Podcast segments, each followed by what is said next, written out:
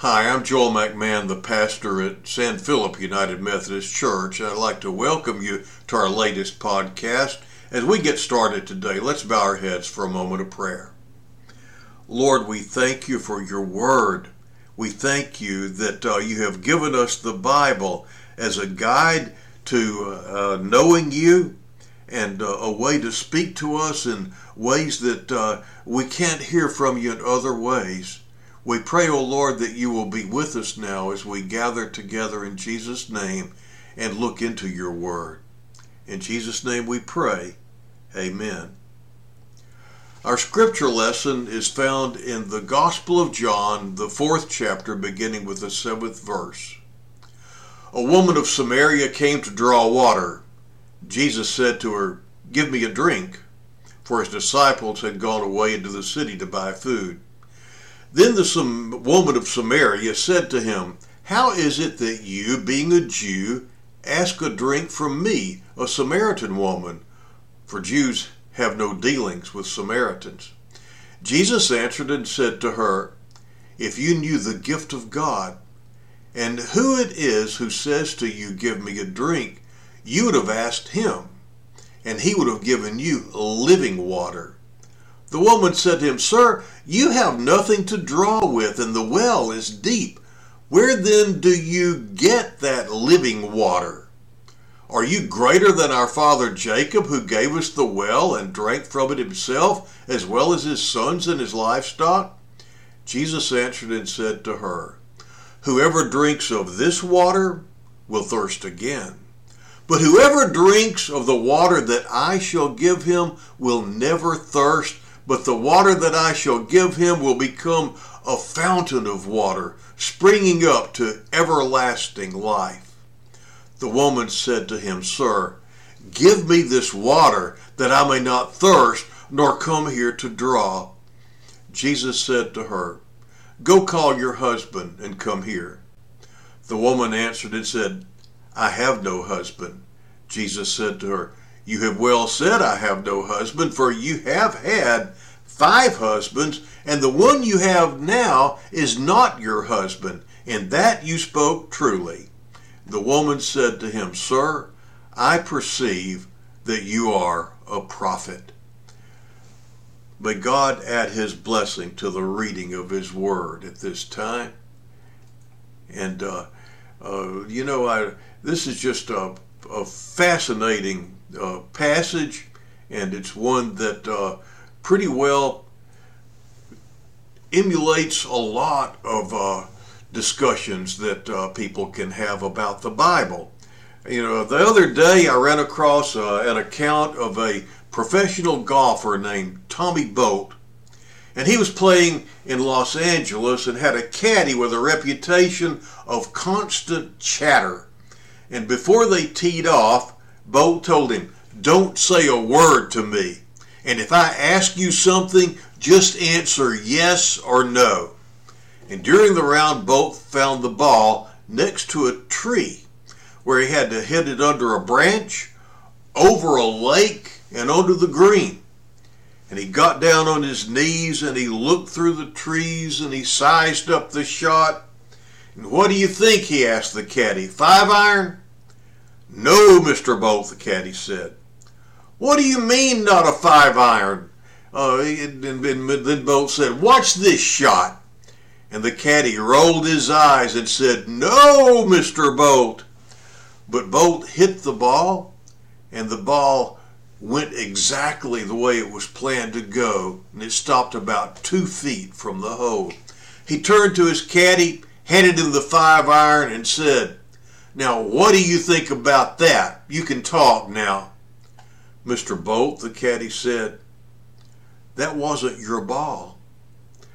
Well, I'm afraid that a lot of us treat God the way Mr. Bolt treated his caddy that day.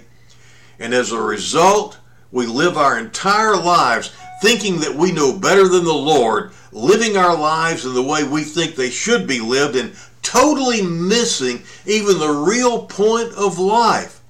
We live life the best we can with wrong assumptions. And the thing is, we can be doing things that we think are just excellent, and they totally miss the point and don't count at all. Now, I'll tell you, I used to think that the Bible was just a, a book of history and literature, that it was kind of a relic from our past that actually kept people from really getting to know God. My thinking was, why do people talk about God when really what they're following is just a book? And I would also wonder sometimes, why doesn't God get in touch with us if He really is there? I mean, why doesn't He just make a general announcement around the world about what He really wants from us and let us know that He's real? And then, I, when I came to know Him, I realized that I was living life like Tommy Bolt was playing golf that day. I might be doing the right things and doing them quite well, but none of it mattered because I was playing the game of life with the wrong ball. It was verses from the Bible that actually brought me to the Lord when I desperately cried out to Him. At that point, I knew he was real and he was out there somewhere, but I didn't know how to make contact. And I was so frustrated and I decided I just I just prayed, God, if you're real, let me know. And the Lord answered my prayer. And in answer to that prayer, you know what he did? He brought his word to mind. I had gone to Sunday school I had read the Bible, but uh, all of a sudden, I just I was laying in bed one night and I was thinking about this, and and all of a sudden I, the scripture came to mind: "Unless you become like a little child, you cannot enter the kingdom of God." And I realized I was not childlike in my approach to the Christian faith. And so whenever I decided, okay, I'm just going to try to take this like a little child would and just take it as it is. Immediately, the next passage that came to mind is I am the way, the truth, and the life. No one comes to the Father but through me.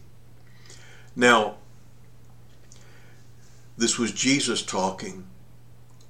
And I knew that Jesus, the church said, the Bible said he died for our sins. And all of a sudden I realized that what separated me from God was my sin. And I didn't know how, I didn't know how to uh, get through that barrier. And I realized that I couldn't get through it. I was separated from God, and I knew that I was never going to go to heaven as long as I was separated from Him. And in desperation, knowing that somehow Jesus had the answer, I just cried out, Jesus, help me. And all of a sudden, he was right there in the room. And I found out later that what I did was found right here in the Bible. The Bible says, he who, call, he who calls upon the name of the Lord shall be saved. When I called upon his name, he came to me and he saved me. He confirmed His word. And He's done that through um, my, the rest of my life. Now, when I preached last, we examined how the Bible is our bread, that it's nourishment to us. And I want to show you this morning how it's water. Now, just to use an analogy, bread represents food, and we know that it's the Word of God. And so this, this Bible, any Bible, is our nourishment. So how long could you go without food? Some experts say 40 to 80 dollars. Now how long could you go without water? Uh, somewhere between the range of 7 to 21 days. But if the Bible is food and water spiritually, how long spiritually can you really last without this book? Now, I know that our spirits are saved and sealed they're saved by the blood, they're sealed by the Spirit. But I think that there are a lot of malnourished and dehydrated Christians out there, I don't think they're eating their bread and drinking their water daily like they're supposed to be.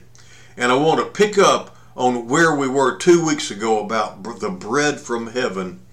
And uh, in the scripture it says, God gave him bread from heaven, but the true bread is Jesus. And we know Jesus is the Word. But I want to show you how God ties bread and water together in meaning the Word of God. In Psalm 105:40 it says, "The people asked, and he brought them quail and satisfied them with the bread of heaven." Then it says in verse 41, "He opened the rock, and water gushed out." Now there was literal bread, manna, but it represents something spiritual. Also, the rock represents something spiritual. There was a literal rock, there was literal bread, there was literal water water came out of a rock, but it actually says that this rock followed them. Now, Halloween is right around the corner, and here in our neighborhood, uh, as I walk uh, around, you can, and as I drive around, you can see just all sorts of crazy, supposedly scary decorations up. Uh, people trying to to put up things that are scary for Halloween. But I don't know if you have ever seen a rock following anybody. But I think that would scare you quite a bit. That would be one of the scariest things that could happen, don't you think? Now, there are things that you can think about in the Bible all day long, and if you're not born of the Spirit, you're not going to be able to understand them because our God is a supernatural God. Remember, there were actually 40 writers in this book, but it only has one author. And God prepared this book for us over a period of 1500 years. This book is a spiritual book. This book is a, a spiritual book written by a spiritual being, the greatest of all spiritual beings. The natural, and he's written it for spiritual beings, two spiritual beings. The natural mind cannot understand this book. It can only be spiritually discerned. You see, it's not simply a history book. It's not a compilation of books uh, uh, nor is it a work of literature. It cannot be truly understood in any of these ways. It's an autobiography, not a biography. Autobiography from God. God Himself gave us this book, and we need to read it. And so we've got that He opened the rock and water gushed out. And now we have a New Testament scripture. And uh, here is where it, we find that this has spiritual meaning. In 1 Corinthians 10:4 it says, "And they all drank that same, listen to this, spiritual drink." But you see they drank a literal water, but the Bible says here it's a spiritual drink. And watch, for they drank of that spiritual rock that followed them, and that rock was Christ. And by the way, the cloud that went before them by day and the fire by night was the Holy Spirit. The cloud and the fire. Just read how many times cloud and fire represent the Holy Spirit. Okay, that rock was Christ. And so the water represents the Word. Now, today, there is a war of words going on, and we have to choose whose word we're going to believe. On the one hand, God is telling you what actually happened and what's true, and Satan is trying to tell you, did God really say that? Do you really think that's true? Don't you think God's holding out on you? You see, it's a war of words. Now, I want you to remember three words today that describe this war of words. Those three words are flood, famish, and fill. Satan wants to flood you with his words. He wants to famish you, to starve you from the Word of God, and God wants to fill you with His Word. And so Satan wants to flood and famish, and God wants to fill. So, first, let's look at the fact that Satan tries to flood us. And here's in Revelation 12, verse 9, we see where the where we see well this is where we see that Satan is trying to flood us with words. So the great dragon was cast out, that serpent of old called the devil and Satan. Now, it's really not hard to figure out who he's talking about, is it? The devil, Satan, dragon, serpent, who deceives the whole world. He was cast out, and the angels were cast out with him. Not all the angels were cast out with him. It says that about a third of the angels of heaven uh, were cast out with Satan. Now, watch what the serpent does. And I want to bring in another type and shadow for you here, and that's the woman. And the woman represents the church. But watch what he does in verse 15. So the serpent spewed water out of his mouth like a flood after the woman, that he might cause her to be carried away by the flood. So, okay, what comes out of your mouth? Words. Satan spews water, words out of his mouth after the church to cause you to be carried away.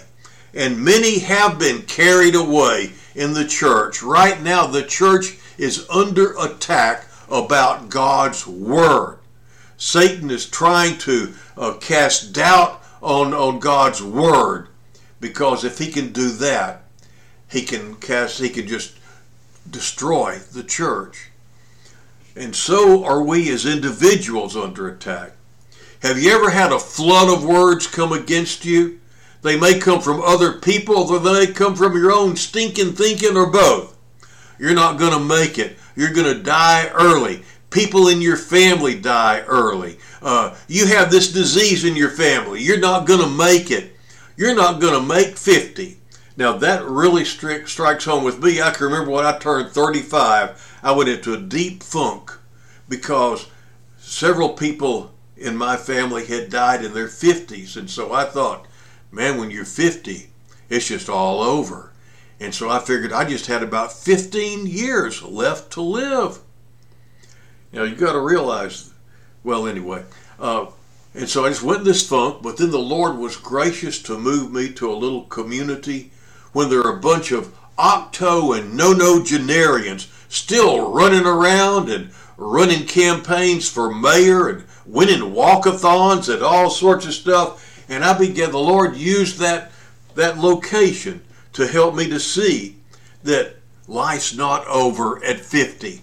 And if some of you are thinking that you just don't have much time to live, it's not based on how many years you have left. It's how you live the years that you have. But uh, anyway, uh, all the attacks of Satan, he might be telling you right now, you might not even make it to the end of this sermon. Just a flood of harmful words. You married the wrong person. You're in the wrong marriage. You're in the wrong job. God doesn't like you. Tithing doesn't work. There's a flood coming against you. God's getting you back for your sin. Now, that's one of the real zingers from the enemy, isn't it? Have you ever heard that one? God's punishing you for your sin. If you think that, please hear me. Because theologically, God is never going to punish you for your sin if you've accepted Jesus Christ as your Lord and Savior, because He already punished Jesus on your behalf. You, he's not going to punish you and punish the Lord for the same thing. And God confirmed this by raising Jesus Christ from the dead, that he counts what Jesus did on the cross as payment for your sin. Now, listen what David says about experiencing this flood from the enemy in Psalm 69 and it's a psalm that it's good to go to. It's a good model prayer for anyone who's uh, going through tribulations in life. Save me, O God, for the waters have come up to my neck. I sink deep in mire where there is no standing. Now, we uh, once had a piece of property that had a lake on it, and the lake was, uh, the bottom was just muck and mire. And uh, you could step on what you were thinking was uh, the firm bottom, and then all of a sudden your foot would just go through into this silty, clay-like mass that was like it was like uh, uh, quicksand. You put one foot in, you try it, draw out, and just pull your other foot in further, and you could get stuck there. And it was really hard to pull yourself out. Sometimes you'd have to get help to get out of it. And so that's mire. And so this is the sort of situation that David is describing right here. Deliver me out of the mire. Let me not sink. Let me be delivered from those who hate me. That's his enemies. Out of the deep waters, let not the flood water overflow me, nor let the deep swallow me up. Let not the pit, which represents hell itself, shut its mouth on me. The floods are coming through the words of the enemy. Now, we know this is so because he speaks of being the object of reproach and ridicule, that people are making jokes about him. The flood represents the words of the enemy.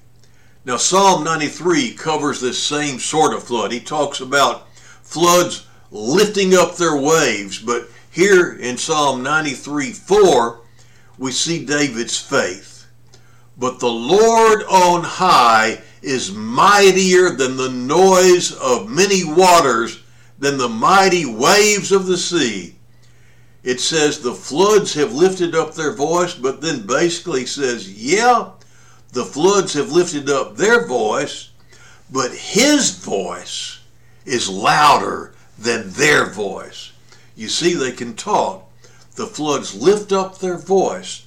The floods are trying to get me carried away. So now, yeah, God can talk, Satan can talk, but we've got another problem, and that is the fact that you can talk. Let me ask you about this. Has your mouth ever gotten you in trouble? Uh, I asked that this morning uh, earlier in uh, in church, and all the people started looking at each other, and I just took that as a yes. You see, deep waters, floods, represent words. And we need to know the Word of God is a fountain. Jesus called it the water of life. Floods, deep waters represent the enemy's words. But watch, I'm going to tell you, your words are water also. And you can drown yourself and you can drown others. I'm going to show you in Proverbs 18:4 it says, "The words of a man's mouth are deep waters." You can talk yourself into falling. You can talk yourself into failing. The word in proverb that says the words of a man's mouth are deep waters. And then Proverbs 18:21 says, "Death and life are in the power of the tongue." Death and life are in the power of your tongue. Does that mean that I could speak and someone could die and that I can speak and someone else can live? Yes, and we all do it every day. We can speak words that cut and hurt and demoralize and destroy. And we can also speak words that heal and encourage and reconcile. In the war of words we're talking about today, God speaks words of life Satan speaks words of death, and we have the power to agree with one or the other. I can agree with the one who speaks life over me, or I can agree with the one who speaks death over me. And it says that death and life are in the power of my tongue. And there's only one thing that can defeat the floods. And let me read it to you in Isaiah 59 19. When the enemy comes in like a flood, the Spirit of the Lord will lift a standard against him. Now, there's a lot of people today that don't want any standards. And that's a part of the war of the words that's going on. Moral standards. It's a part of the, the battle that's going on in my own denomination. And our denomination is about to just blow apart because they can't agree that sin is sin. They can't agree what is sin. There are a lot of people in, in our denomination today that are calling evil good and good evil. There are a lot of people in our whole country today that are calling good evil and evil good. This is the standard. This is the standard. Three times that we know of, and probably other times, three times we have recorded, Satan came in like a flood against Jesus. Jesus had already fasted for 40 days, and he told him, Why don't you turn this rock into bread? And I imagine after 40 days of not eating, that's a pretty good temptation. But three times, listen, it's so important. Three times Jesus quoted scripture to overcome temptation. It is written. It is written. It is written. And these words have not changed. So I have a question for you. If the Son of God uses the Bible to overcome temptation, how much more do you need to use the Bible to overcome temptation in your life? The Son of God Himself, when He gets tempted, says, Let me tell you how I'm going to come against this temptation, not with my own intellect or my own thoughts. I'm just going to quote the Bible. It is written, it is written, it is written. And the tempter left. So, the first point Satan tries to flood us.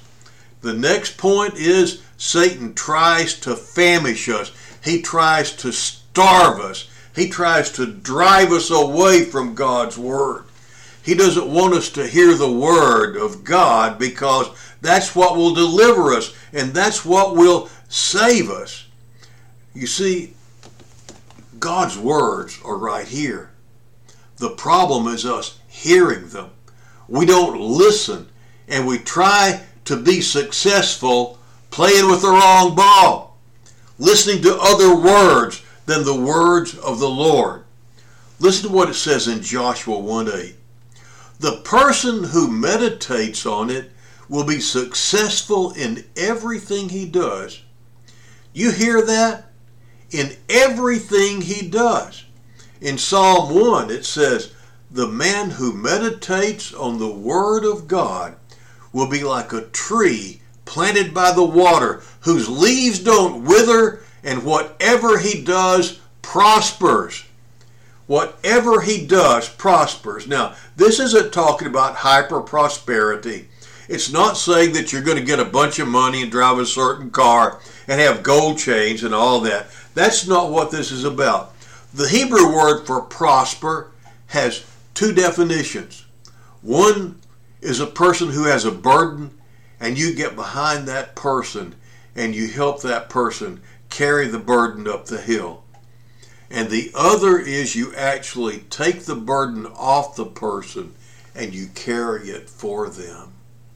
You see, when God prospers you, He takes your burden and He carries it for you. I think that's pretty cool whatever he does prospers. Marriage, family, children, health, finances, career. If you meditate on the Word of God, whatever you do will prosper. If we believe that, it would change our habits, wouldn't it? We'd be meditating on this book a whole lot more, wouldn't we? Satan, the Bible says, comes only to kill and to steal and to destroy. He doesn't want you to prosper. He wants you to die spiritually and physically. He wants to famish you. He wants to starve you. He wants to keep you dehydrated. He wants to keep you from the goodness of God's Word. That's what the parable of the sower is all about. Whenever the, it says that the birds came and, and picked the seed, took the seed away or it's the shallow soil. the soil wasn't prepared to receive the seed properly. It's talking about God's Word and how we take it into our lives. So Satan tries to flood us and he tries to famish us. And here's point number three Jesus wants to fill us. He wants to fill us with the Word of God. 1 Corinthians, second chapter. I quoted this a while ago, but let me uh, just go over it again. Verse 13. These things we also speak, not in words which man's wisdom teaches, but which the Holy Spirit teaches, comparing spiritual things with spiritual. But the natural man does not receive the things of the Spirit of God. Now, don't let it surprise you when people who don't know Christ argue against the Bible. Because listen what it says again and as we continue on in uh, 1 Corinthians 2nd chapter. They do not receive the things of God, for they are foolishness to them, nor can he know. Now, this Greek word for know means to understand. Uh, the, uh, the natural man can't even understand these words because they're spiritually discerned, okay? In the account that we read earlier today at the woman of the well, we see this clearly. There are conversations going on on two levels the natural level and the spiritual level. And people who read the Bible just with their natural eyes, they're never going to understand it. You have to read it with your spiritual eyes open. And you can only do that when you've been born again. Now, this is the woman at the well in John 4 7. It says, A woman of Samaria came to draw water, and Jesus said to her, Give me a drink, for his disciples had gone into the city to buy food. Then the woman of Samaria said to him, How is it that you, being a Jew, ask a drink from me? The Samaritan woman, for Jews, in Samaritan, asked the Samaritan woman, for Jews have no dealing with Samaritans. In verse 10, Jesus answered and said to her, Now listen to this. Can you imagine Jesus saying this? If you knew the gift of God and who it is who says to you, Give me a drink, you would have asked him, and he would have given you living water. If, the thing is, he's saying, if you knew who you were talking to right now, you'd be asking for different things. And I just love this story. So you see, there's a spiritual conversation going on on Jesus' side. He's talking spiritually. Now watch her go right back to the natural conversation. The woman said to him, Sir, you have nothing to draw with, and the well is deep. In other words, logic says, science says, the well is deep and you don't have anything to draw with. And then I like this. Where do you get that living water? And watch this. Are you greater than our father Jacob? Duh, of course he is.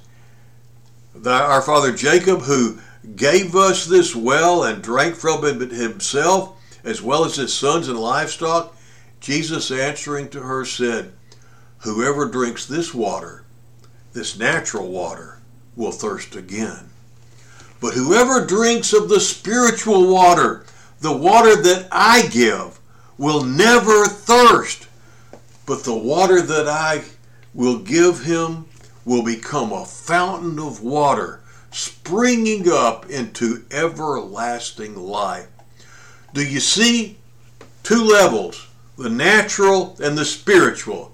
So don't let anybody talk you out of the Bible being the Word of God because if they're natural minded, if they haven't come to Christ yet, if they're not reading this book with spiritual eyes, this is how foolish their argument is.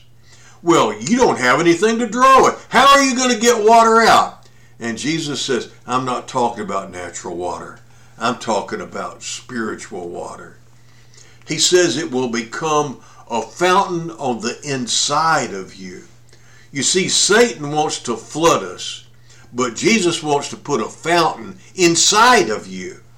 By the way, uh, what's great, the fountain washes from the inside out. We always try to take care of the outward things in our lives instead of reading of the, the Word of God uh, to get in the fountain and letting the fountain wash us. Okay, this book will bring cleansing to your soul. It says in Ephesians 5 Husbands, love your wives as Christ loved the church and gave himself up for her, that he might sanctify her and cleanse her. Cleanse with the washing of water by the word. Okay, so our spirits are cleansed by the blood, but our souls are cleansed by the word. Okay, let me say this again. Our spirits are cleansed by the blood, but our souls are cleansed by the word. And you know where the war is? It's in your mind, in your will, and in your emotions. It's in your soul. If you're having a problem with thoughts and you say, I just can't overcome these thoughts of pride or greed or bitterness or anger or lust or whatever it is, it's because you're not washing with the Word. Let me say it another way you're not taking a bath.